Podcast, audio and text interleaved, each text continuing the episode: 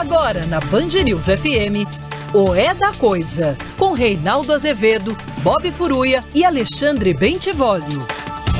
Oferecimento B T G Pactual Digital. Siga no Instagram e saiba tudo sobre investimentos. E J B S, alimentando o mundo com o que há de melhor.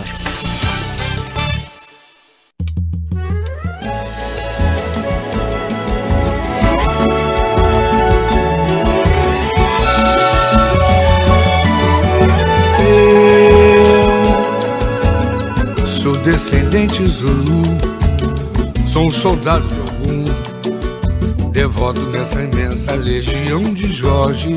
Eu, sincretizado na fé, sou carregado de axé e protegido por um cavaleiro nobre.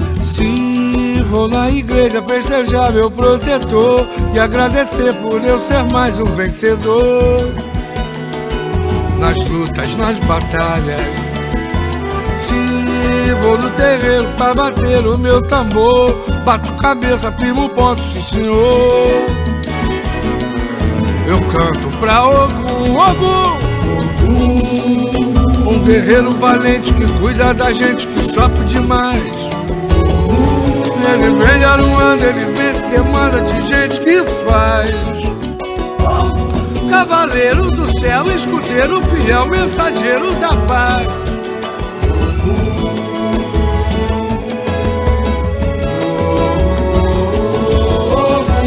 Ele nunca balança, ele pega na lança, ele mata o dragão. É quem dá confiança pra uma criança virar um leão. É um mar de esperança que traz a bonança pro meu coração. Eu sou descendente Zulu, sou um soldado de Ogum, devoto nessa imensa legião de Jorge. dezoito horas e três minutos, no horário de Brasília, já começou para todo o Brasil mais uma edição de O É da Coisa, com Ogum, cantado pelo glorioso Zeca Pagodinho, música de Claudemir e Marquinhos P Q D. Por que hoje Ogum abrindo o programa? Porque hoje é dia de São Jorge. São Jorge. Hoje é dia de São Jorge. Viva! Viva São Jorge! Somos cavaleiros de Jorge, Jorge da Capadócia, onde hoje, ali a região da Capadócia, é a Turquia. Hoje pertence à Turquia. São Jorge, que não há certeza da existência dele, mas talvez sim um soldado romano que acabou sendo degolado pelo Diocleciano, pelo imperador Diocleciano, porque convertido ao cristianismo. E o Diocleciano consta, né, na mitologia sobre São Jorge, que fez várias ofertas a Jorge, porque ele, ele chegou a ter, ele chegou a ser um militar graduado no exército romano. Conhecia o imperador, para que renunciasse à sua fé, e Jorge não teria renunciado, e o Diocleciano mandou degolar o São Jorge. É. Tem gente que é assim, viu? Boa noite, Vólio Bene, boa noite, boa noite. Bob Furruia. Boa noite. A pessoa quer te fazer um favor, alguma uhum. coisa assim, você não quer, aí ela te mata. Única opção. Olha, eu gosto muito de você, desde que você faça o que eu quero. Senão, eu mando matar. É, aconteceu, né? E nós estamos aqui hoje homenageando, então, São Jorge. Aliás, olha, somos cavaleiros de Jorge. Se você estiver com São Jorge, você está bem. São Jorge, que no candomblé é Ogum, né? Porque o Brasil uhum. tem, além de tudo, essa maravilha. Nós temos uma religião criada aqui, fundada aqui, né?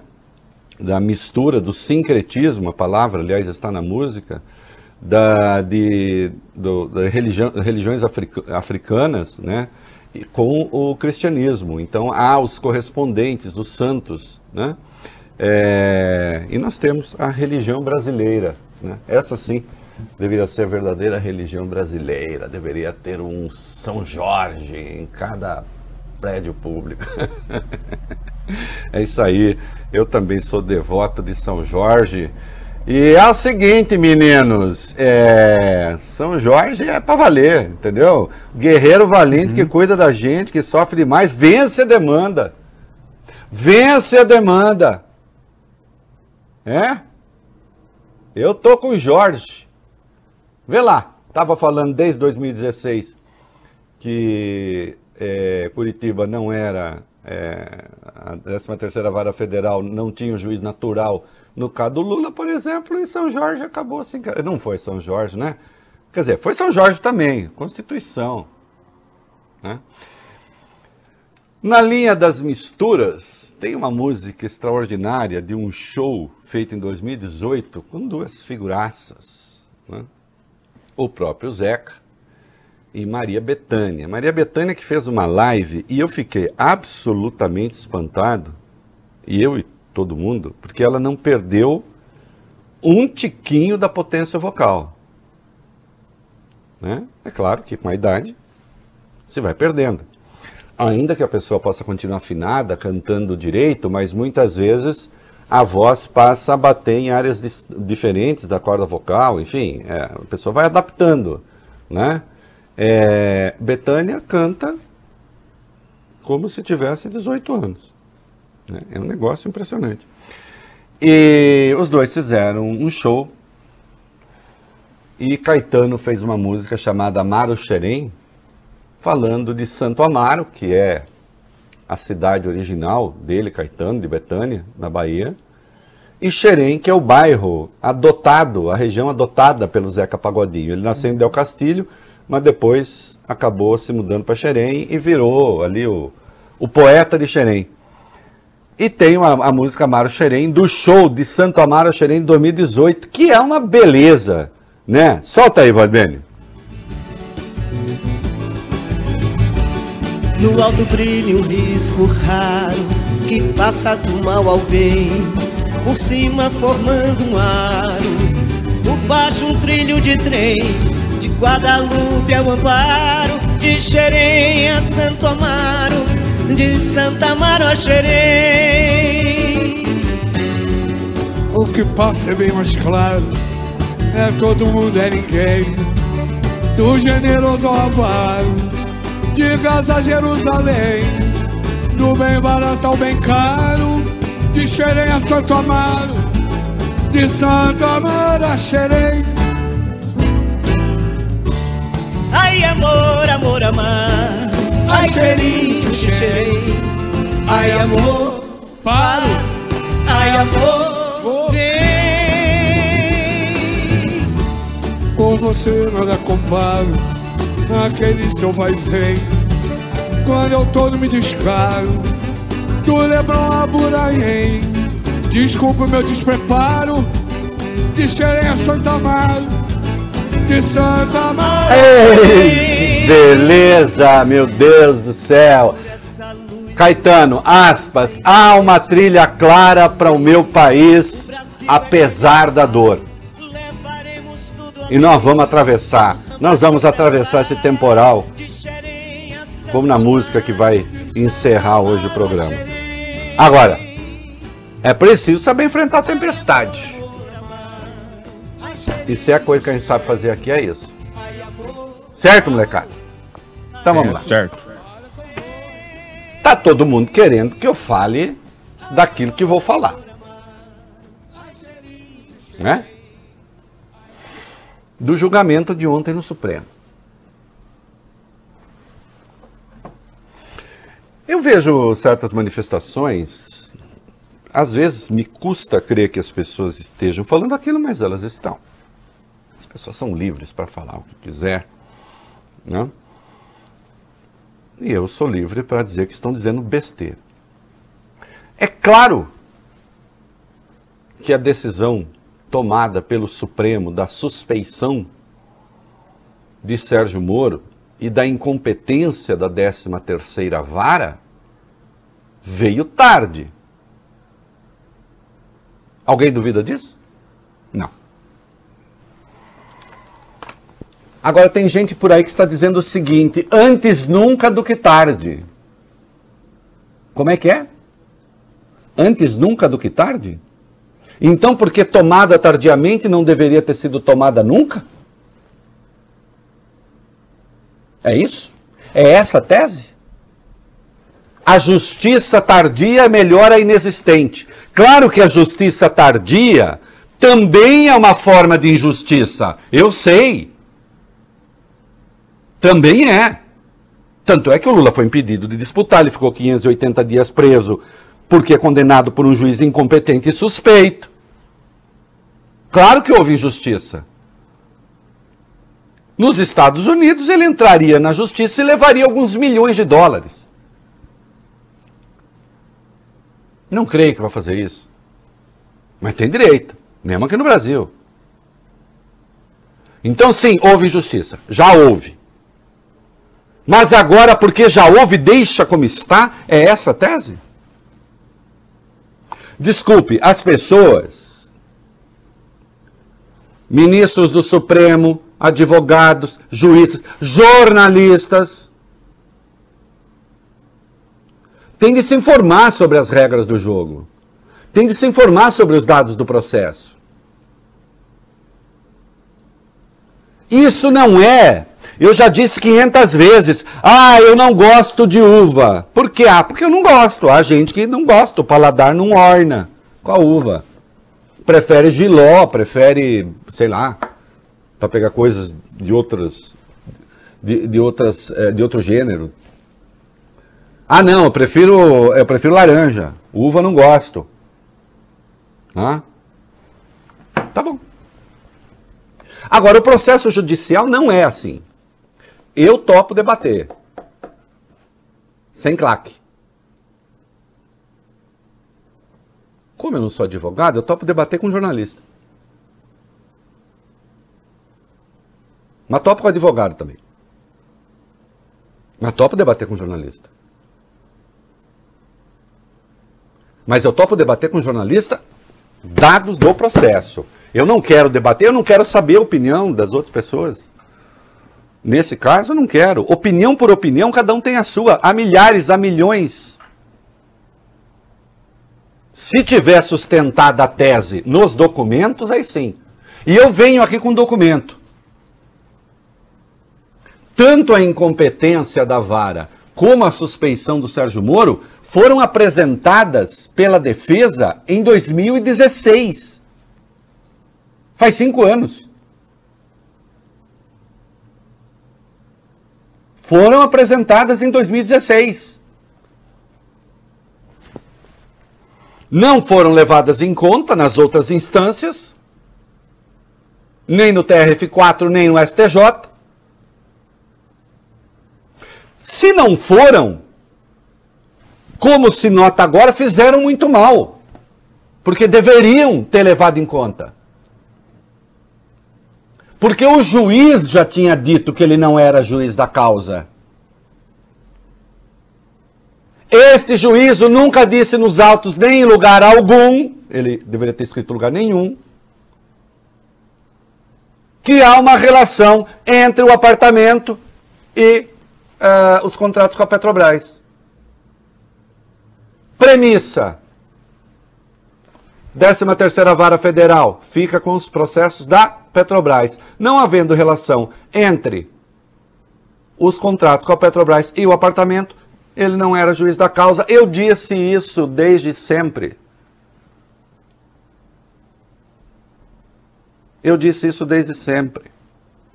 E para os imbecis que dizem que eu me converti ao P T, eu não tinha ainda me convertido, porque eu não me converti até hoje. Isso é uma, uma burrice. Eu defendo devido ao processo legal. E se não era, que a decisão seja tomada em dois mil e vinte e um, se não foi em dois mil e dezesseis. Ou então, não tendo sido em dois mil e dezesseis, não se toma nunca. Que diabo de noção de justiça é essa? Ou então, como não, não consegue ter uma opinião, tem de se equilibrar, porque vive patrulhado por todos os lados, aí fica ali, como diria Ciro, piriri, pororó, piriri, pororó, piriri, pororó, e no fim das contas você ouve o comentário e não sabe que zorra o cara está falando. Quando não, é simplesmente alguém que, porque odeia o Lula, acha que o Lula tem que ficar preso, então pega e ignora o que está escrito no processo. Eu quero processo justo, legítimo para todo mundo, inclusive para esses idiotas. Eu não quero que essa gente seja vítima de sua própria concepção de mundo. Como um dia Bolsonaro será. Escrevam. Ô, oh, oh, Mendonça, não está ameaçando não, tá? Estou fazendo uma advertência. Como, aliás, eu fiz para Eduardo Pazuello, né? Que agora está saltando na frigideira. Sendo fritado. Hã? Ou saltando literalmente, que daí vem a batata sauté, né? É, nós temos hoje um Pazuello sauté. Momento cultural. Pazuello sauté. Sabe quando você fica fazendo assim na frigideira? A batatinha, que fica aquela coisa gostosa, né? Adoro. Batata sauté. Uhum. Hum? Saltadinha. Uhum. Que dá pulinho. Agora tá lá. Imagina o tamanho da frigideira para fazer o Pazuello pular, né? Eu quero discutir autos do processo. E aí eu começo a entrar no julgamento de ontem. Com todas as vênias ao ministro Roberto Barroso, que fez, por exemplo, a coisa certa no caso da C P I, eu vim aqui e elogiei. Agora, meu compromisso não é com as pessoas, meu compromisso é com as posições. Fez coisa certa, eu digo está certo. Fez coisa errada, eu digo está errado. Ontem, o Barroso entrou completamente atravessado no samba no julgamento. Completamente atravessado no samba. Tese, ele não julgou o que estava em julgamento. O que estava em julgamento não era a suspeição do Sérgio Moro. Isso já tinha sido julgado na segunda turma, querido. E era irrecorrível, senhor. O que estava em julgamento ontem era: pode a turma rever a votação, pode o pleno rever a votação da turma? Pode. Era isso, senhor, que estava em julgamento. Se o plenário tem competência regimental e legal para rever a decisão da turma, só para lembrar, Edson Fachin tinha em mãos um habeas corpus, pedindo a incompetência da décima terceira Vara. Ok? Estava com ele, Fachin. E havia um habeas corpus de suspeição, cuja votação já tinha começado, já tinha dois votos, e estava com o ministro Gilmar Mendes, porque ele tinha um voto vista. Quem detona, quem dispara a votação é quem está com voto vista, senhores. É regimento, é regra. Se tem uns zostalhões aí que não sabem quais são as regras do jogo, fiquem opinando, fiquem enganando as pessoas, fiquem trapaceando as pessoas. Olhem-se no espelho, vejam-se como trapaceiros e sintam-se felizes.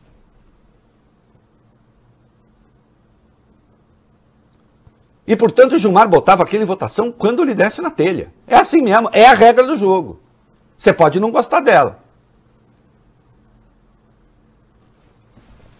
Atenção, suspeição não é incompetência. A suspeição é mais ampla do que a incompetência. A suspeição anula tudo o que se fez nos atos processuais. Tudo. Tem que recomeçar do zero. A incompetência, não. Você pode aproveitar coisas do processo. Vai depender do juiz que vai receber. E aí, existe o artigo noventa e seis do Código de Processo Penal. Vão estudar. Não enganem os leitores, não engane os telespectadores, não engane os ouvintes, não engane os internautas. E no artigo noventa e seis do Código de Processo Penal, vamos para o debate. A arguição de suspeição precederá qualquer outra.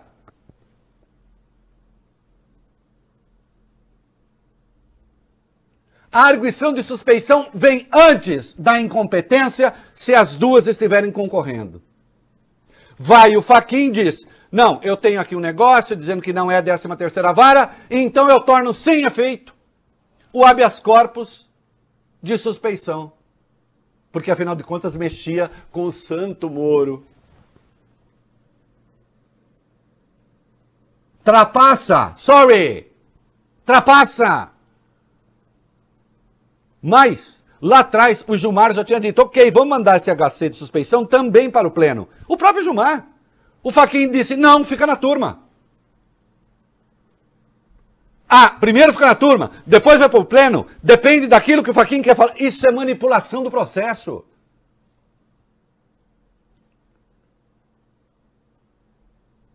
E a tese perdeu por sete votos, pelo menos. E nesse sentido, a gente tem aí o voto do Alexandre de Moraes? Sim, temos. O trechinho? Uhum. Põe no ar o que falou Alexandre de Moraes, que não foi indicado pelo P T. Até parece que os ministros indicados pelo P T ajudaram Lula ao longo desse tempo, né? Deixem de mentir. Põe aí, vai lá. A suspeição tem preferência em relação a todas as demais arguições, inclusive em relação à competência. Por quê? Porque nós temos casos, hipóteses de competência relativa. Agora, não é porque o juiz suspeita a competência relativa que nós vamos ignorar a suspeição. A parcialidade, a quebra de neutralidade é tratado tanto pela Constituição quanto pelo Código de Processo Penal como a questão mais importante. Tá aí. Ele está se referindo justamente ao artigo noventa e seis do Código de Processo Penal, que eu repito para os eventualmente surdos, cegos. Estou falando metaforicamente, né? Porque tem surdo e cego que acompanha esse programa. É, o, o, alguns acompanham, sim, leem o que sai, uhum, né? Você não pode ouvir, outros ouvem. E também não fique bravo, porque eu sou quase cego, né? Eu tenho uma miopia espetacular. É, está lá. A arguição de suspeição precederá a qualquer outra. Agora, tem uma coisa, tem um ridículo que juízes não podem correr. O Roberto Barroso entrou naquele julgamento ontem para defender a Lava Jato. Ele não entrou para votar o que estava em votação. Ficou lá cantando as glórias da Lava Jato. Mas fez um preâmbulo muito delicado.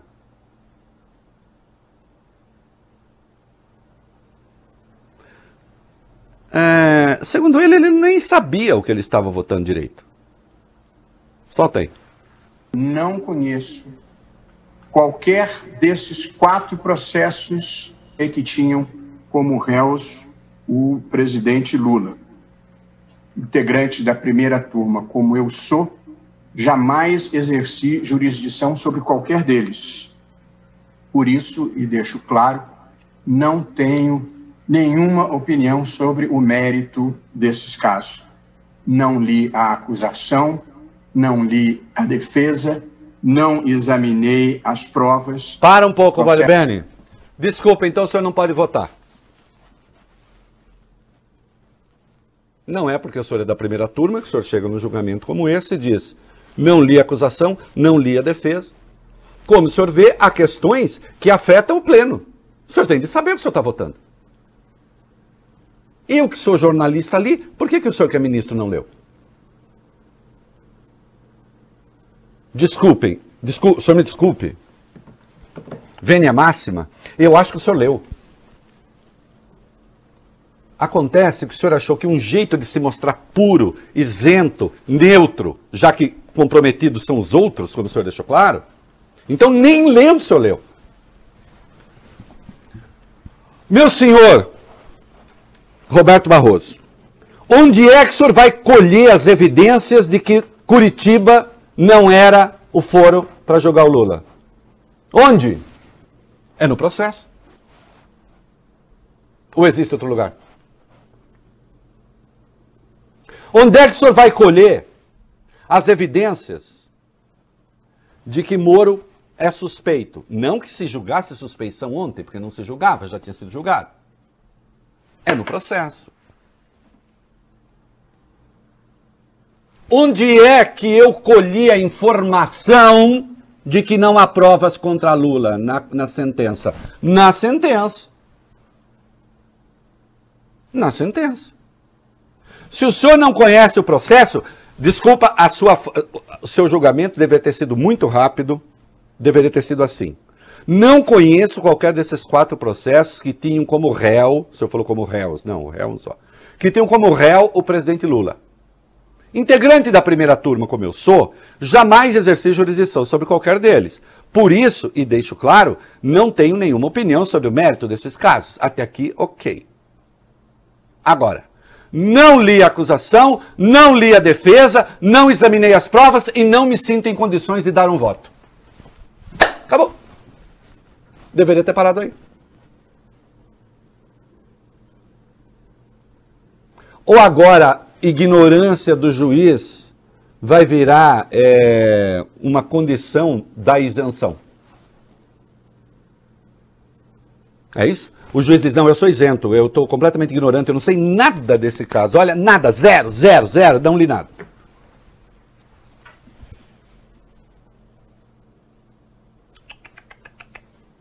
Aí não. Aí, senhor, com todo respeito, não é que o seu voto fosse neutro, isento, porque o senhor não leu nada. Seu voto era inepto. Eu confesso, aliás, ministro, que eu nunca, eu nunca vi isso em nenhum lugar. Eu nunca vi um juiz alegar ignorância para poder justificar um voto. Nunca. Nunca! É uma inovação sem par esta que o senhor introduz num julgamento. Olha, eu quero dizer aos meus pares que eu sou tão isento nisso que eu não conheço nada dos autos. Justamente porque o senhor não conhece os autos, o senhor não leu, então, o que Moro afirmou nos embargos de declaração. Este juízo jamais afirmou nos autos em lugar algum que há uma relação entre o apartamento e o contrato com a Petrobras. Tivesse lido, homem justo que é, suponho que então tivesse tomado a decisão correta.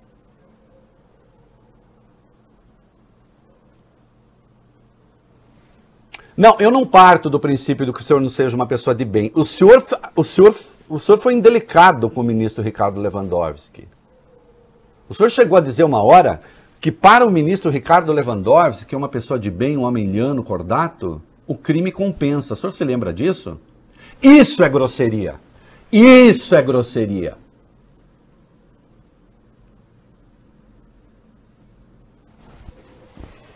Mas eu quero mais um pouquinho dele. Vai lá.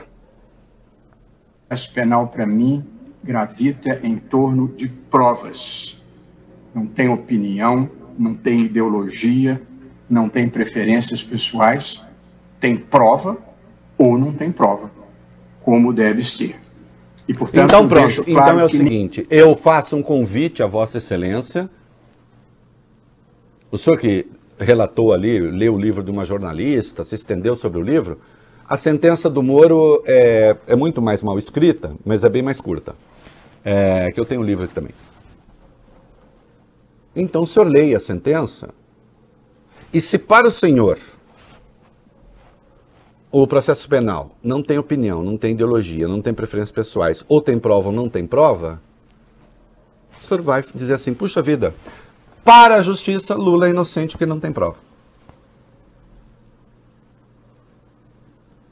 E eu desafio o senhor também, em lendo a sentença, me dizer em, que páginas, em quais páginas as provas estão. Agora, se o senhor não conhece nem a acusação, como é que o senhor sabe que eu for a Curitiba? Hein? O senhor disse, embora o senhor tenha votado com o Fachin, dizendo da incompetência, mas o senhor insistia que é Curitiba. Como é que o senhor sabe? O senhor não leu. Confessa não ter lido. Aí depois faz uma peroração gigantesca em defesa da Lava Jato, os horrores da corrupção no Brasil, e etc, etc, et cetera. E neste, e nesse mesmo trecho, né? Ele diz o seguinte: vou apenas contextualizar o ambiente em que, a meu ver, se situa essa discussão específica, mas não quanto aos casos do ex-presidente, mas as discussões sobre a atuação da décima terceira Vara Federal, sobre sua competência e eventual suspeição do juiz, que foi o titular por um período. Primeiro que a suspeição ontem não estava em julgamento, né? Antes, portanto, deixo claro que nenhuma palavra do voto que estarei proferindo envolve qualquer juízo acerca da culpabilidade ou não culpabilidade do ex-presidente. Olha aqui, senhor.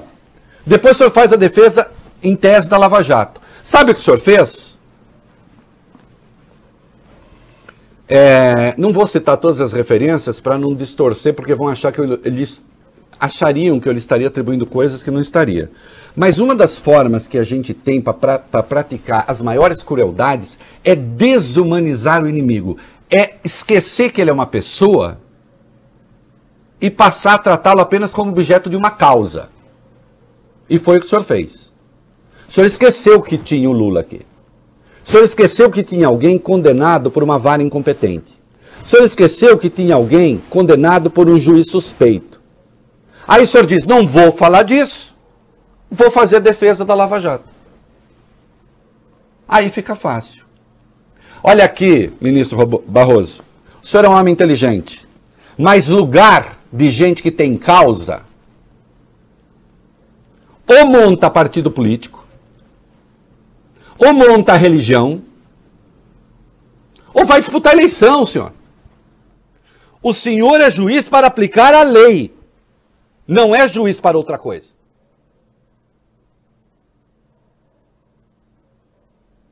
O senhor é pago para aplicar a lei. O senhor não é pago para ficar expressando as suas convicções a respeito da Lava Jato.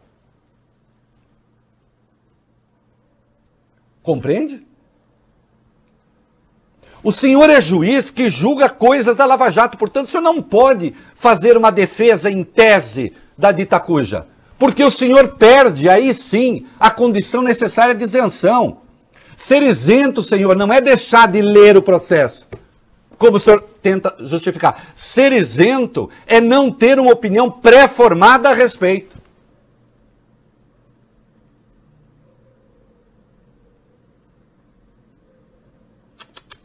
O senhor foi muito mal ontem. Muito mal. Porque esqueceu a sua função e se comportou como prosélito de uma causa, como um guru, como chefe de uma seita.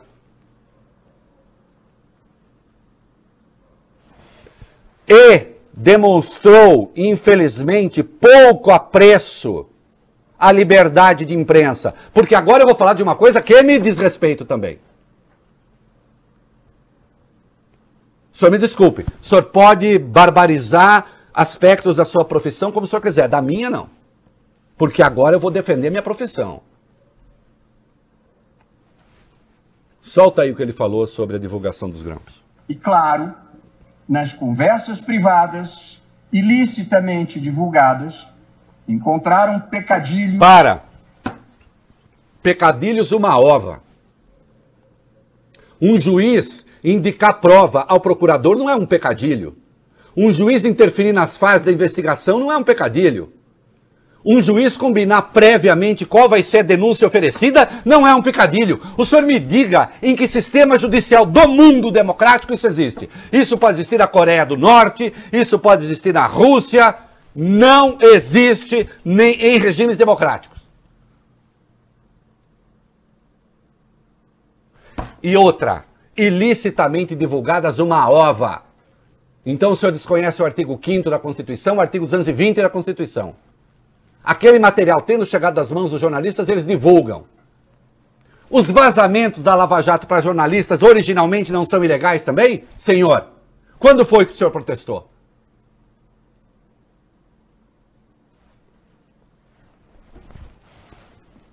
É... E mais adiante, ele diz que os vazamentos foram... É...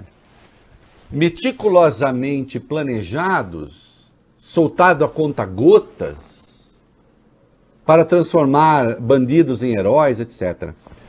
Está se referindo a Vaza Jato. O senhor não sabe o que o senhor está falando. Se o senhor dá um voto sem ler o processo, nós, os jornalistas que fizemos as reportagens da Vaza Jato, sabe por que demorava entre uma publicação e outra, ministro? Porque nós íamos verificar se aquilo realmente tinha acontecido, se não era só papo furado.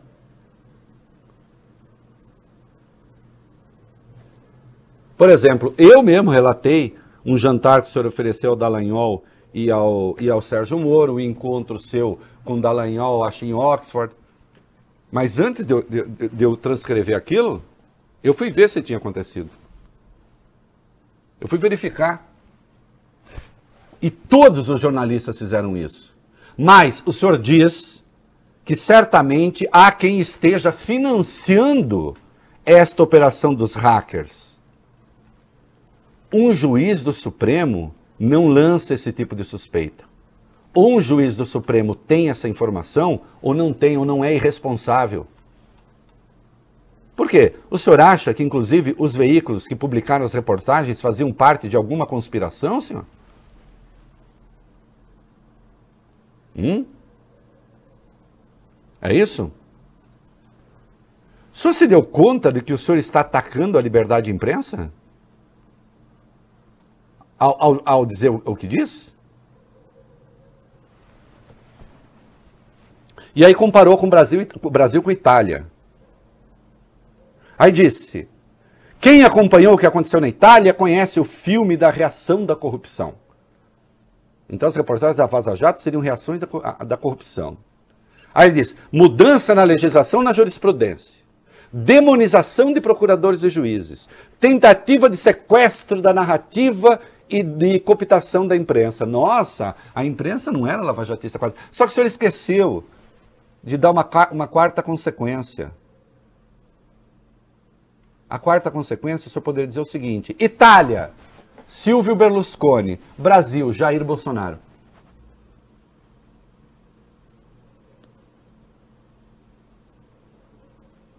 Obra da Lava Jato.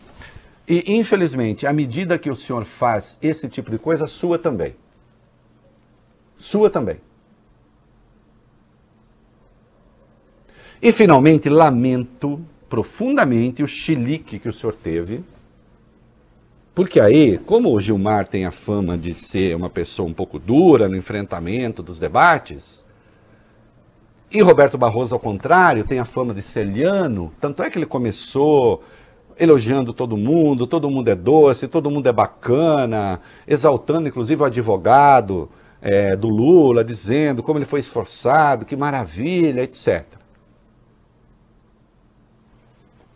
Agora, o Roberto Barroso tinha uma tese, que eu também estou curioso, eu quero saber onde é que ele encontrou, que a suspeição precede, que, que a, a incompetência precede a suspeição.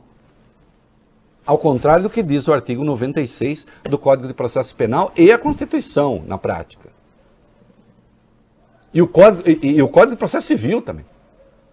Tudo. Aí ele estava com essa tese.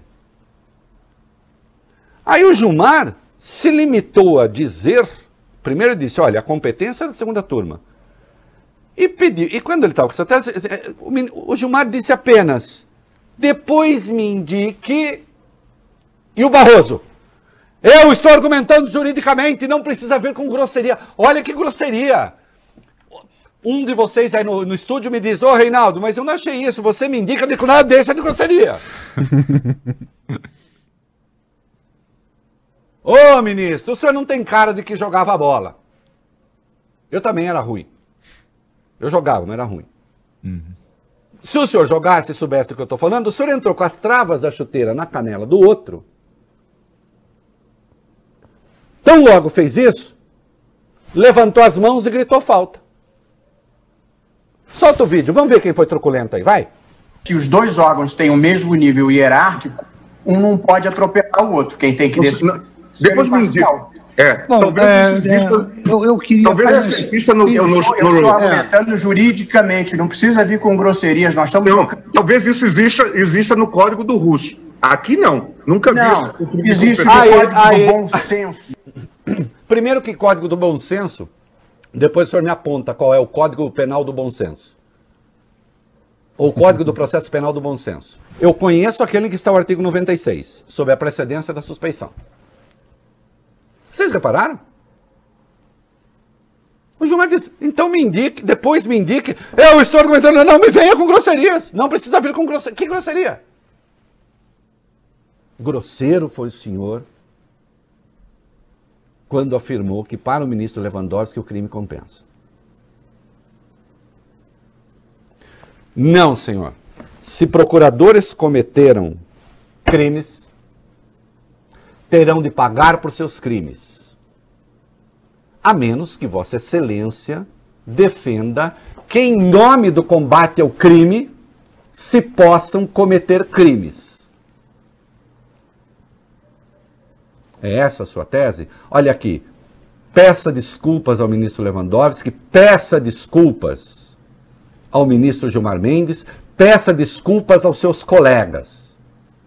Porque o senhor se colocou no lado da pureza absoluta e todos os que não o acompanharam, entende-se no contexto, não são puros como o senhor. Tá? E senhor, num tribunal não se discutem purezas morais. Até porque ali são todos impuros em qualquer lugar, como todo mundo e o senhor também. Num tribunal se discute a lei e a aplicação da lei e do devido processo legal. Ou o senhor está aí para isso e é um ministro do Supremo, ou o senhor está em nome de uma causa. Se está em nome de uma causa, tem de deixar o tribunal, fundar uma igreja, fundar um partido ou disputar eleições. E tenho dito, sorry, vale bem e a gente ajeita as coisas. É isso aí. Será que renda fixa ainda vale a pena? Será que investir na bolsa é pra mim? Será que tá na hora de fazer uma previdência privada? Todo mundo tem uma pergunta quando o assunto é investimento. E o B T G Pactual Digital pode ajudar você com essas respostas. Aqui, você encontra a melhor solução para cada momento da sua vida e para a construção da sua história. Dê um B T G nos seus investimentos e compare. B T G Pactual Digital. Tá cansado de ficar procurando onde tá passando aquele seu conteúdo favorito? Então fique atento porque eu tenho uma notícia fresquinha pra você. Anota aí esse telefone, zero oitocentos, nove quatro zero, dois três cinco sete. Você vai falar com a Sky, que tem tudo que você e sua família precisam pra se divertir, tudo num só lugar. São diversos canais de notícias do Brasil, do mundo, filmes, séries, canais esportivos e muito mais. Ligue agora mesmo no zero oitocentos, nove quatro zero, dois três cinco sete e assine o melhor da T V para sua casa. zero oitocentos, nove quatro zero, dois três cinco sete. Sky, a gente se diverte junto e se informa junto. Não esqueça, ligue agora, zero oitocentos, nove quatro zero, dois três cinco sete. Pavê e pudim chipom, pati. Sabor e qualidade lá em casa tem. Creme de leite da Lac também. Mistura pra bolo e leite condensado. Se chipom no sabor lá em casa tem. Italac.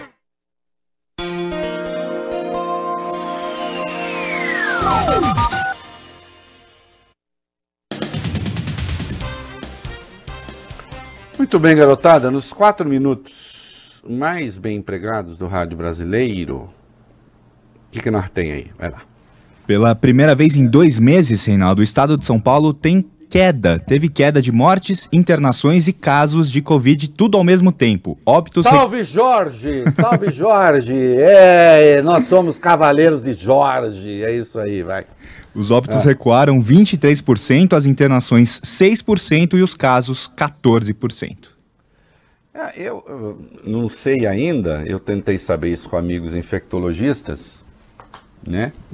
Porque eu, a diferença do Bolsonaro, quando eu tenho alguma dúvida em saúde, eu falo com, nessa área, eu falo com um infectologista, não com general, sabe? É... é, é uma questão, né? Isso, não com o general que está saltando na, na frigideira. É, não dá para dizer ainda que tem a ver com a vacina. Agora, o fato é que, né, quem sabe seja uma tendência, mas todo cuidado é pouco, tá, gente? Porque aí tem muita gente que fala, ah, mas começou a cair, vamos cair na gandaia. A gente viu que deu isso da outra vez, né? O que mais? O estado de São Paulo entra amanhã na segunda etapa da fase de transição da, da quarentena. Salões de belezas, é, barbearias, parques, clubes, academias, bares e restaurantes poderão abrir ao público. Também serão retomadas as atividades culturais, além do atendimento presencial nos postos do poupa-tempo. Capacidade será sempre limitada a vinte e cinco por cento. É, Reinaldo, vai aproveitar agora para cortar o cabelo? Não. Não. Agora eu sou... Agora eu, eu, eu vou deixar o cabelo crescer. Eu quero parecer uma pessoa alterna. Entendeu, Bob Furuia? Hum. Hum? Uhum. É, isso aí. Não invejem o meu cabelo, cultivem um igual. É, e é, doses erradas? Como é que é o negócio? É, Reinaldo, dados do SUS apontam que pelo menos dezesseis mil e quinhentas pessoas tomaram doses trocadas da vacina contra a Covid no Brasil. A maioria, quase quinze mil brasileiros, tomou a primeira dose da vacina de Oxford e a segunda da Coronavac, segundo o jornal Folha de São Paulo. É, isso nós previmos lá atrás. Vejam, quando você pega o número de vacinas aplicadas, né, é um percentual reduzidíssimo. Reduzidíssimo. Mas nós sabíamos que isso ia fatalmente acabar acontecendo, né? Quem está aplicando a vacina não presta atenção, quem está recebendo a vacina não presta atenção, até porque tem um cartãozinho, né? É, muitas vezes a pessoa pode ser até analfabeta, não conseguir. Agora, quem está aplicando a vacina tem que, teria que exigir o cartão para saber qual foi a primeira vacina aplicada, né? Não se tem, não se tem é, testemunho de que isso possa trazer malefícios às pessoas. Agora, pode haver prejuízo na imunização, né? Infelizmente acontece, né? Agora, grave mesmo, grave mesmo, é que nós estamos vacinando muito pouco ainda e que há uma queda na aplicação da primeira dose da vacina. Tá? Isso é muito ruim e está em ritmo muito lento. E daqui a pouco nós vamos ver uma decisão tomada pelo glorioso Ministério da Economia, demonstrando, outro dia eu falei assim, Paulo Guedes na C P I, um amigo ligado, ah, Reinaldo, não exagera. Vocês vão ver. É... Gente, agora ninguém mais fala mandarim, isso era tão comum no é. meu tempo de ah. criança. Eu mesmo sou versadíssimo. Ah. Entidades médicas enviaram um ofício ao Ministério da Saúde e a conselhos municipais e estaduais pedindo a tradução dos rótulos de medicamentos do kit de intubação doados pela China. As etiquetas dos produtos, incluindo sedativos, anestésicos, bloqueadores neuromusculares, estão todas em mandarim e não foram traduzidas para o português antes de serem distribuídas aos hospitais. É que não deu tempo do especialista em logística pensar, porque o especialista em logística é aquele que se antecipa às coisas, inclusive, né? Fala assim, ih, vai dar problema aqui, vai dar problema, vamos tomar as providências. Não deu tempo do nosso especialista em logística pensar nisso, e também que mania é essa do povo brasileiro de não estudar mandarim? Uma língua tão fácil. Vamos lá, recorde caso de Covid no mundo. Rapidinho, então, puxado pela Índia, o mundo registrou um recorde, foram oitocentos e noventa e nove mil novos casos, segundo uma edição da Universidade de Oxford. É, mais de trezentos mil só na Índia, né, é, com aquela população gigantesca, e ali o primeiro-ministro, ele se parece um pouco com o nosso coisa aqui, né, no populismo, na truculência, é isso aí. A Marfrig apoia a reabertura segura de bares e restaurantes de São Paulo, setor que contribui muito na geração de empregos e na economia. E agora, junto com eles, estamos apoiando uma causa nobre, a doação de marmitas para comunidades carentes. A Marfrig vai doar cinquenta toneladas de carne para a produção de marmitas. Marfrig, junto com os bares e restaurantes pela reabertura e no combate à fome. Os novos cartões do Banco Original vão conquistar você assim, ó. Você tem cartão sem anuidade e uma parte de tudo que você paga no crédito volta em dinheiro pra você. Você controla suas compras no app em tempo real, libera e bloqueia seu cartão assim. É o cartão com o maior número de funcionalidades para simplificar sua vida. Abra sua conta e peça seu cartão original em original ponto com ponto br barra cartões. Instantâneo Digital. Banco Original. Sujeito à aprovação de cadastro e crédito. Seu caminho. Ligação leste-oeste, parada de ponta a ponta no sentido da radial. A radial vai péssima também no sentido do bairro, viu? Parada desde a saída da ligação leste-oeste até pelo menos o Guilhermina Esperança. E no sentido do centro, problemas entre o Guilhermina Esperança e a passagem pela estação Vila Matilde. O Açaí Atacadista está de portas abertas, cuidando para você economizar. Nosso negócio é fazer o melhor por você. Aproveite!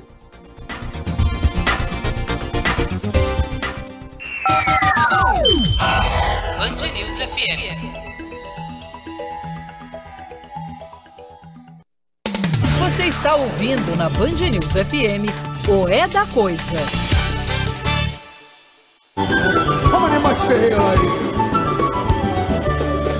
Eu quero presentear a minha linda donzela. Não é prata nem ouro, é uma coisa bem singela. Vou comprar uma faixa amarela bordada com o nome dela e vou mandar pendurar onde? Que bonito, vou comprar uma faixa amarela bordada com o nome dela e vou mandar pendurar na cabeça. Eu quero presentear, prima fonte, a minha linda donzela. Não é prata nem ouro, é uma coisa bem singela. Vou comprar uma faixa amarela bordada com o nome dela e vou mandar pendurar. Vou dar-lhe um gato agora, e uma cadela, uma cortina grana para enfeitar a janela.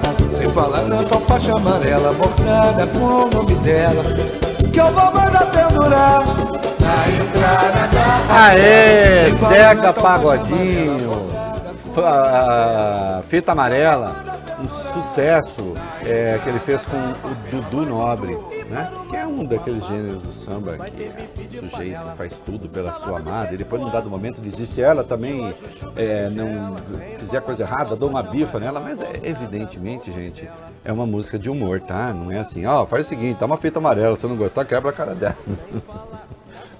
Não é isso. É, molecada, tá, a, a, a Fazenda está se mostrando muito sensível. Fazenda é o Ministério da Economia. Mudou, né? Agora. É, dezessete. Está muito sensível ao problema da Covid. Muito sensível. Vamos lá. Sim, o Ministério da Saúde passou o chapéu, foi atrás de doações, atrás da verba extra para compra de mais vacinas contra a covid dezenove, medicamentos de intubação e também para o custeio de leitos, mas teve que reduzir os pedidos imediatos depois de receber questionamentos exatamente do Ministério da Economia, da equipe do ministro Paulo Guedes, que cobrou mais informações antes de liberar esse crédito adicional e questionou até mesmo a chance de a pandemia de coronavírus arrefecer, perder o ritmo no país. A opção da pasta é a de repassar o dinheiro a conta-gotas, numas parcelas menores, de acordo com a necessidade e a evolução da doença. Como resultado, o governo liberou dois bilhões e setecentos milhões de reais por meio de uma medida provisória na semana passada, valor abaixo dos quinze bilhões de reais que pedia o Ministério da Saúde. Essa mudança fez a expectativa de compra de kits de intubação cair pela metade, suficiente para formar estoque de noventa dias em vez dos cento e oitenta dias previstos, e manteve pendentes os pleitos sobre novos imunizantes, novas vacinas. Dizer o quê? O Paulo Guedes, especialista que é em coronavírus, diz, não, isso aí vai cair, vai cair logo, gente, não, não se preocupe. Né? E eu gosto disso, né? Quando se fala assim, vai soltar a medida da necessidade. Claro, não, não, não temos necessidade, gente, onde já se viu? De jeito nenhum. É por isso... E eu já antecipo uma que está lá adiante, que tem que ir para a C P I.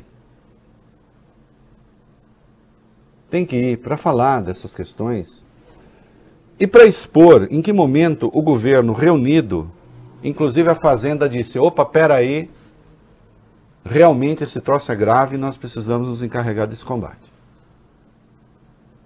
Para saber se o governo em algum momento se deu conta dessa gravidade.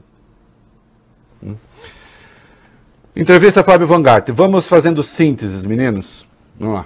Tá bom, a edição da Veja dessa semana, Reinaldo, trouxe entrevista com o Wajngarten e às vésperas da instalação da C P I da Covid, ele culpou o ex-ministro da Saúde, Eduardo Pazuello, pela falta de vacinas no país. É, e aí diz, quando você tem um laboratório americano com cinco escritórios de advocacia apoiando uma negociação que envolve cifras milionárias e do outro lado um time pequeno, tímido, sem experiência, é isso que acontece, está se referindo à Pfizer. A C P I está desconfiando, por exemplo, que o Wajngarten está tentando operar, digamos assim, as mentalidades para dizer a culpa é do Pazuello, não do Bolsonaro. Não, que a culpa seja do Pazuello também não tenho dúvida. É. Agora, não é do Bolsonaro, como é que é mesmo? Um manda e o outro obedece, não são essas as palavras do, do Pazuello? Uhum. Bolsonaro manda. Sim. Ele obedece. O tal do Marquinho Show, que fazia é, marketagem para o Ministério da Saúde, foi para o Twitter e disse, recebi uma ordem do ex-secretário do Wajngarten para diminuir todos os valores da mídia da Rede Globo e proibindo o ministro da Saúde de falar com eles. Claro que não fiz o que ele pediu. Então aí, toda essa gente tem que ser chamada para depor na C P I. Né? E o glorioso Pazuello foi transferido hoje para a Secretaria-Geral do Exército. Eu não sei exatamente o que faz a Secretaria-Geral do Exército, mas acho que a partir de agora passou a correr um sério risco. Fiquem de olho. Se ele for tão eficiente lá como ele foi no Ministério da Saúde, tudo bem, o chefe será outro. Mas ele tem uma questão de ineficiência pessoal. Aliás, ele acompanhou o Bolsonaro hoje num evento que teve um momento, momentos realmente notáveis. Diga lá, vinte e dois. Falando ainda do Pazuello, o general foi celebrado, foi celebrado num evento hoje ao lado do presidente, foi até Manaus inaugurar uma obra e acabou de novo gerando aglomerações num palco organizado pelo governo. Estavam Bolsonaro, Pazuello e o ministro do Turismo Gilson Machado, o homem da sanfona, Reinaldo. A gente tem o vídeo. E eu quero fazer uma saudação especial. Cadê o general Pazuello? Cadê ele? Vem cá! Vem cá!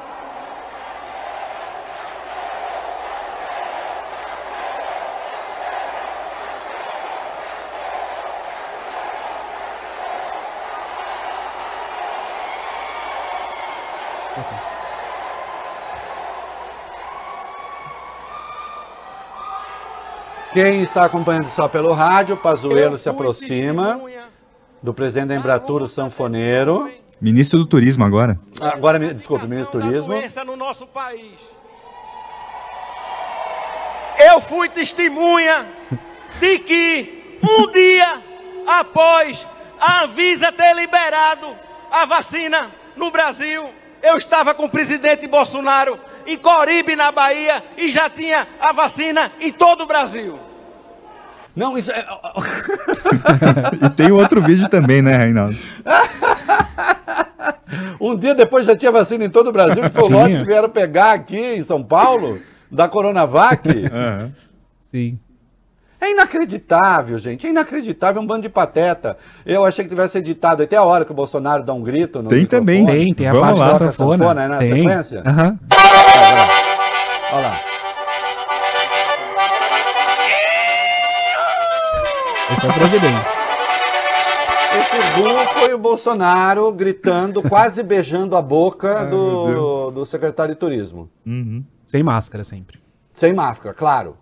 Né? Porque é como se faz um, um quase beijo na boca hétero, como eles dizem. Sem máscara. Né? Macho que é macho... Troca saliva sem máscara. Aprendam isso, meninos. Não tem essa de máscara, não. É... E rapidamente, é... o Bolsonaro prometeu mundos e fundos. Agora sim, a um lá em cima, é... que vocês vão juntar com a dois. Bolsonaro prometeu mundos e fundos para os estrangeiros, para a Gringolândia, né? Porque ele está querendo dinheiro. Aconteceu? É assim mesmo? O meio ambiente está nadando em grana, é isso? É, não, não foi isso não, era um presidente diferente ontem, e ontem à noite mesmo, poucas horas depois da cerimônia do discurso lá da cúpula, o presidente Bolsonaro sancionou o orçamento e precisou fazer cortes, fez cortes. Depois de prometer na cúpula que iria dobrar os repasses públicos para as áreas de fiscalização ambiental, o governo federal anunciou um corte de duzentos e quarenta milhões de reais no orçamento geral, dedicado ao Ministério do Meio Ambiente. No IBAMA, por exemplo, os vetos somam quase vinte milhões de reais, justamente nas ações de controle e fiscalização ambiental realizadas pelo órgão, elas que perderam mais recursos. É, e diante dessa informação, o subprocurador-geral junto ao T C U, Lucas, Ribeiro, Lucas Rocha Furtado, fez a coisa certa e pediu que o Tribunal de Contas investigue os cortes. Ah, eu sei que não tenho dinheiro, então vai e diga a coisa certa. Pare de tentar dar truque nas pessoas. Um comercial. Será que renda fixa ainda vale a pena? Será que investir na bolsa é pra mim? Será que tá na hora de fazer uma previdência privada? Todo mundo tem uma pergunta quando o assunto é investimento. E o B T G Pactual Digital pode ajudar você com essas respostas. Aqui, você encontra a melhor solução para cada momento da sua vida e para a construção da sua história. Dê um B T G nos seus investimentos e compare. B T G Pactual Digital. Tá precisando dar uma renovada no conteúdo em família? Então fique atento, porque eu tenho uma notícia fresquinha para você. Anota esse número: zero oitocentos, nove quatro zero, dois três cinco sete. Você vai falar com a Sky, que tem o que você e sua família precisam para se informar e se divertir bem juntinhos. São diversos canais de notícias do Brasil e do mundo, variedade de filmes, séries premiadas, conteúdo para crianças, canais esportivos, programas de variedade e muito mais. Tudo isso num só lugar. Gostou? Então não perca tempo. Ligue agora no zero oitocentos, nove quatro zero, dois três cinco sete. E assine Sky você também. É super simples, é só pegar o telefone e ligar agora no zero oitocentos, nove quatro zero, dois três cinco sete. Sky, a gente se diverte junto e se informa junto, não esquece, hein? zero oitocentos, nove quatro zero, dois três cinco sete. Pavê e pudim chipom, pati. Sabor e qualidade lá em casa tem. Creme de leite da Lac também. Mistura pra bolo e leite condensado. Sushi puro, sabor lá em casa tem. Italac. Sou experiente, mas também moderno. Sou inovação, ação. Sou nacional e sou fundamental. Sou forte. Sou diversos serviços e o melhor custo-benefício. Sou parceria e credibilidade. Sou a sua tranquilidade. Souza Lima. Uma empresa líder com diversos serviços para todas as empresas. Sou tudo o que o seu negócio precisa. Grupo Souza Lima. Gente cuidando de gente, sempre.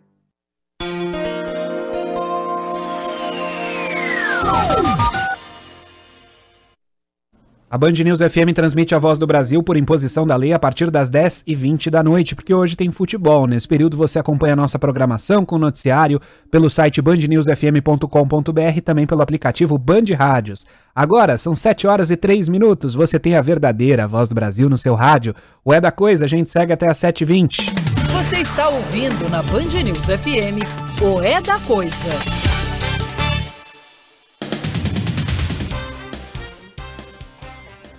Muito bem, estamos de volta nos quatro minutos mais bem empregados do rádio brasileiro. Os outros quatro minutos, né? São os oito minutos mais bem empregados do rádio brasileiro. Olha aqui, na live de ontem, naquele show que mistura é, Al-Qaeda com Zorra Total nos velhos tempos, né? O presidente Jair Bolsonaro voltou a defender a cloroquina, sugeriu que tome medicamento, que se ficar doente vai tomar de novo. Eu escrevo hoje na minha coluna na Folha que eles não recuam nunca. Por isso que aquele discurso do meio ambiente, disse lá, tem de ser visto com calma. E a condição do fanático é uma só. A condição do fanático é a seguinte: quanto mais uma coisa dá errado e é contraproducente, mais ele se aferra àquilo. E acha que só não aconteceu por culpa dos outros e porque faltou convicção na aplicação da medida. Então ele dobra a dose do remédio. O Roberto Barroso na C P I, na C P I no, no Supremo, falou como um fanático. Quando os horrores da Lava Jato vieram à tona, ele se tornou ainda mais lavajatista.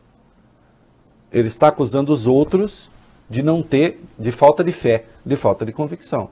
E o Bolsonaro faz a mesma coisa. E aí atacou a vacina que está sendo desenvolvida aqui em São Paulo. Do nada. Sem ter base nenhuma, sem ter informação. Bom, dizer o quê? Agora, quer ver o Queiroga? Olha só, olha, olha, olha, olha o que é. Meu Deus do céu, Queiroga, vai. É, falando sobre remédios sem eficácia, o Ministério da Saúde prepara um protocolo com orientações sobre todas as substâncias que estão sendo usadas pelos médicos no país. Numa entrevista para o jornal O Globo, o ministro Marcelo Queiroga diz que a cloroquina estará nessa relação. Aspas para ele. O objetivo é orientar a conduta. Esse protocolo é um guia, uma recomendação. O que há é o desejo do presidente da República de que os médicos tenham a autonomia de tomar as melhores decisões para seus pacientes. Para um pouco, Valibene. Os médicos já têm essa autonomia. Não precisa o presidente da República fazer isso. E por que com a cloroquina? E não com outro remédio qualquer? Agora, ele queria um ministro da Saúde que fosse médico, que dissesse esta porcaria aqui, né? É, a partir do hoje, Valeu Bene. Vai lá. Hoje hum. há um consenso amplo de que essa medicação, se referindo a cloroquina e ivermectina, essa medicação em pacientes com Covid grave, em grau avançado, não tem ação embora... Para um pouco. Então... Hum. Já está claro. Um médico, um médico diz, hoje há consenso amplo de que a medicação não tem ação. Mas aí veio embora. Geralmente, pode perceber, geralmente a informação importante é, é, vem depois do, do, do, da adversativa. Né? É, pode ver, pode ver. Né? É, vai lá. Hum. Não tem ação, embora em pacientes hum. no estágio inicial existem alguns estudos observacionais que mostram alguns benefícios. Olha, vai catar coquinho! Eu me sinto envergonhado! Embora em algum, em, em algum, ó, atenção para a linguagem, em alguns pacientes, estágio inicial, mostra alguns benefícios e estudos observacionais. Senhor, em estudos observacionais, quem se move é o sol. São estudos observacionais. Como é que alguém consegue acordar, sendo médico, depois de ter dito isso, olhar-se no espelho e falar assim, sou uma pessoa digna? Como? Vai para a C P I explicar o que é um estudo observacional. É isso aí.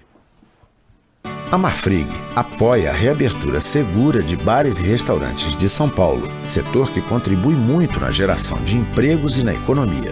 E agora, junto com eles, estamos apoiando uma causa nobre, a doação de marmitas para comunidades carentes.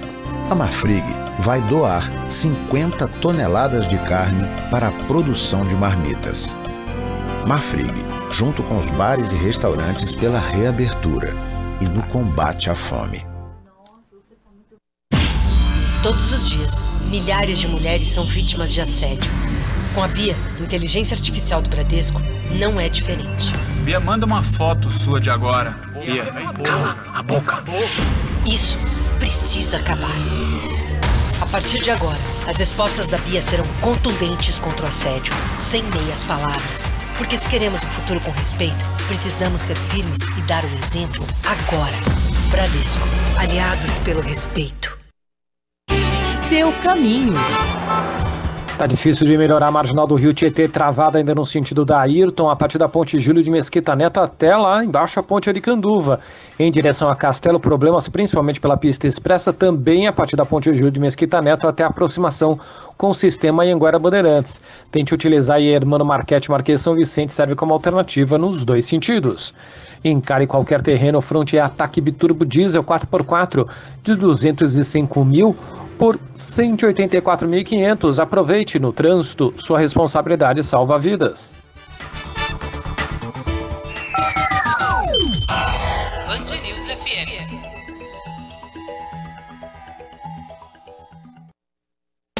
Você está ouvindo na Band News F M o É da Coisa.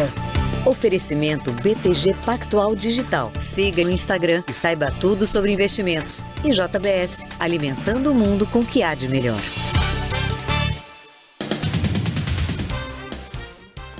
É, molecada, logo notícias que diz respeito ao Aras, a gente não dá mais, porque como é que é a piada? É, quando o cachorro morde o menino, não é notícia, né? Se o menino mordeu o cachorro, aí a gente tem alguma coisa inusitada, né?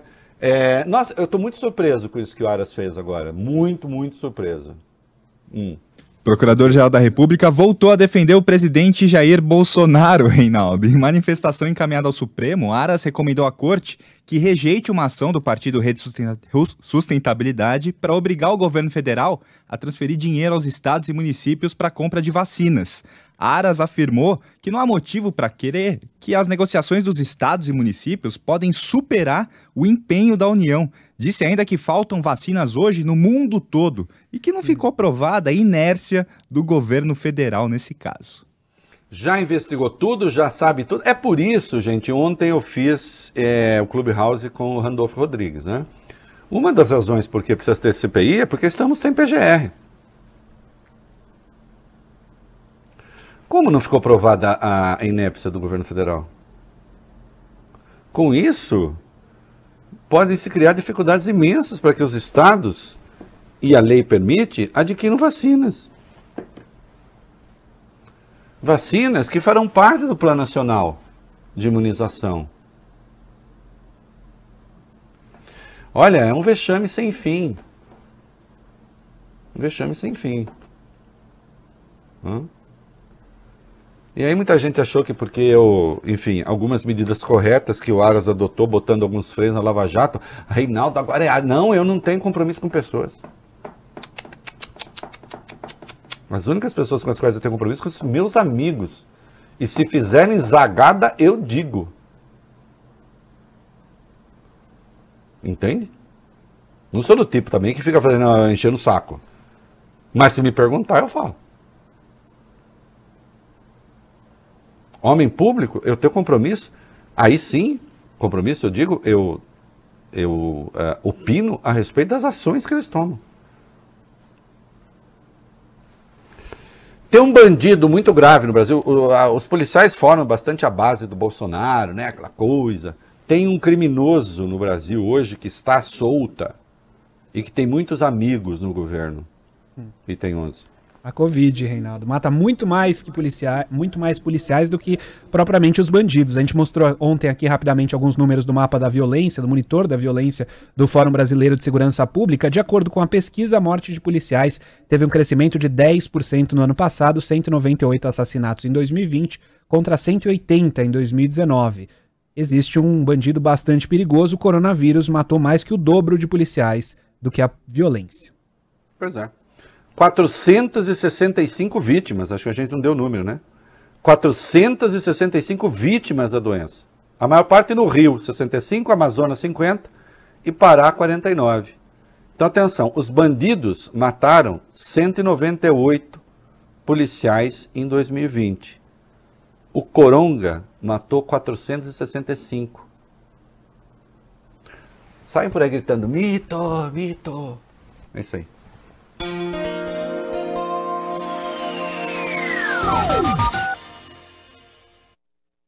Na Caltabiano Maquilate, seu Toyota zero quilômetro com parcelas reduzidas e cem por cento da tabela F I P no seu usado. Isso mesmo, Yaris e Corolla X E I dois mil e vinte e dois com entrada de sessenta por cento e parcelas a partir de quinhentos e noventa e nove e residual de trinta por cento no ciclo Toyota, com recompra garantida com cinco anos de garantia. Parcelas reduzidas e tabela F I P no seu usado. Estamos atendendo cem por cento online. Siga o Grupo Caltabiano nas mídias e saiba mais. No trânsito, sua responsabilidade salva vidas.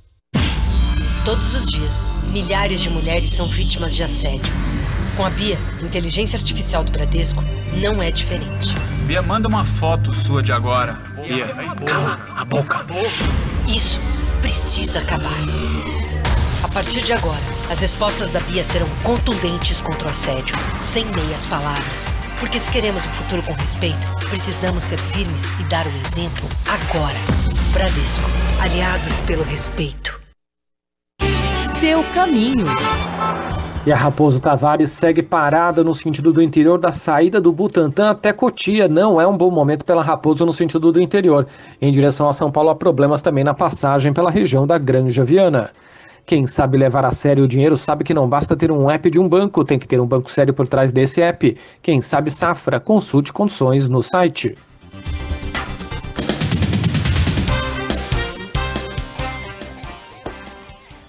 Já avisou antes, dois minutos, vale bem um pouco menos? Menos, um, um e pouquinho. Um e pouquinho. É, dando tempo, trinta e cinco, nove e oito. Tá bom. Vamos falar de Araraquara, Reinaldo. Exemplo de Araraquara que adotou um lockdown. Números continuam melhorando por lá na cidade. No dia vinte e um de fevereiro, por exemplo, quando a prefeitura decidiu adotar o lockdown, média móvel de casos no município era de cento e oitenta e nove. Um mês depois caiu para oitenta e nessa semana a média ficou em sessenta e cinco e com tendência de queda. Ontem foram feitos trezentos e dezoito testes do coronavírus. Desse total, apenas cinco deram positivo. Olha aqui, é um fato, funciona. Dá para fazer no Brasil inteiro? Acho muito difícil, eu já disse isso aqui com toda a transparência. Pode ser contraproducente. Agora, em áreas determinadas... Bom, queridos, a China, a China controlou o vírus assim. Tudo bem, a China tem um regime autoritário, é mais fácil fazer certos controles, mas a China controlou limitando a circulação e com tecnologia. Tem mapeamento de cada pessoa para saber onde está a pessoa contaminada. As duas coisas. Agora, que funciona a limitação de circulação? Funciona. Rapidinho, item nove e fechamos. Vai lá. A gente falou aqui, não é da coisa, que em novembro do ano passado o Ministério da Saúde ia perder milhões de testes da Covid por causa da data de vencimento, e agora vai acontecer de novo. A Anvisa, na época, quebrou um galho, estendeu o prazo de vencimento por mais quatro meses, só que esses quatro meses já passaram e mais de dois milhões de testes continuam parados num depósito do Ministério da Saúde em Guarulhos. Olha, se não me engano, mas é por aí, segunda-feira até a gente pode ver, o Brasil é centésimo, trigésimo quarto no mundo. Centésimo, trigésimo quarto no mundo em testagem. E isso é uma das razões do nosso desastre. E aí nós temos testes que pela segunda vez vão ser jogados no lixo. Isso é ou não é uma evidência de competência? É isso aí. Band News F M. Você está ouvindo na Band News F M, o É da Coisa. E depois de uma semana tão tensa, encerramos gloriosamente com Depois do Temporal, Zeca Pagodinho e Beto Sem Braço, álbum Samba para as Mansas, mil novecentos e noventa e seis. Um dia o temporal passa, acreditem. É isso aí. São Jorge está aí também. Tchau.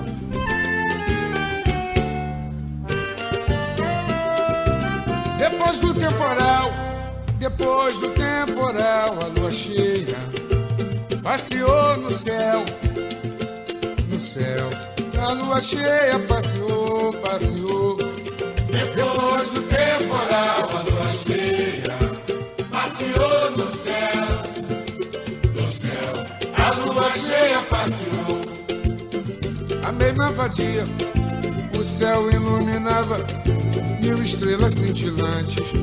E acompanhavam depois do temporal, depois do temporal, depois do temporal, a lua cheia passeou no céu, no céu. A lua cheia passeou, passeou. Depois do temporal, a lua cheia passeou no céu, no céu. A lua cheia passeou. A lua airosa brilha como um vagalume, nos livra do mau costume e do sobrenatural, nos livra das enchentes, da inveja dessa gente. E quem não anda contente tem a seu lugar ao sol. Depois de quê? Você ouviu o É da Coisa na Band News F M. Oferecimento B T G Pactual Digital. Siga no Instagram e saiba tudo sobre investimentos. E J B S, alimentando o mundo com o que há de melhor.